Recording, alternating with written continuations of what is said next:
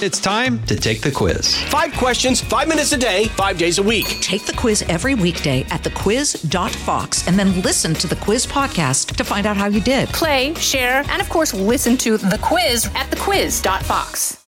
I'm Gianna Gelosi with your Fox True Crime Minute. A social media date turns into a grisly attempted murder. The Escambia County Sheriff's Office said a 25 year old Natalie Fonseca and 31 year old Nafis Reynolds, both of Pensacola, Florida, are behind a twisted murder and robbery plot. The victim said he met Fonseca on Facebook and agreed to go to dinner. Fonseca allegedly invited the man to her home where she introduced Reynolds as her uncle. The three then allegedly went for a drive before Fonseca and Reynolds hit the victim, stole his shoes, cell phone, money, and car before taking turns cutting his throat and tossing him over a bridge rail into the Escambia River. Police say the duo took off in the victim's vehicle, which was later found abandoned and engulfed in flames. The victim miraculously survived the fall and the cuts to his throat, managed to swim to shore where he flagged down a cop. Fonseca and Reynolds are charged with attempted murder, kidnapping, and other charges. There's more on this story at foxnews.com. Subscribe to the Fox True Crime Podcast with Emily Compagno. I'm Gianna Gelosi with your Fox True Crime Minute.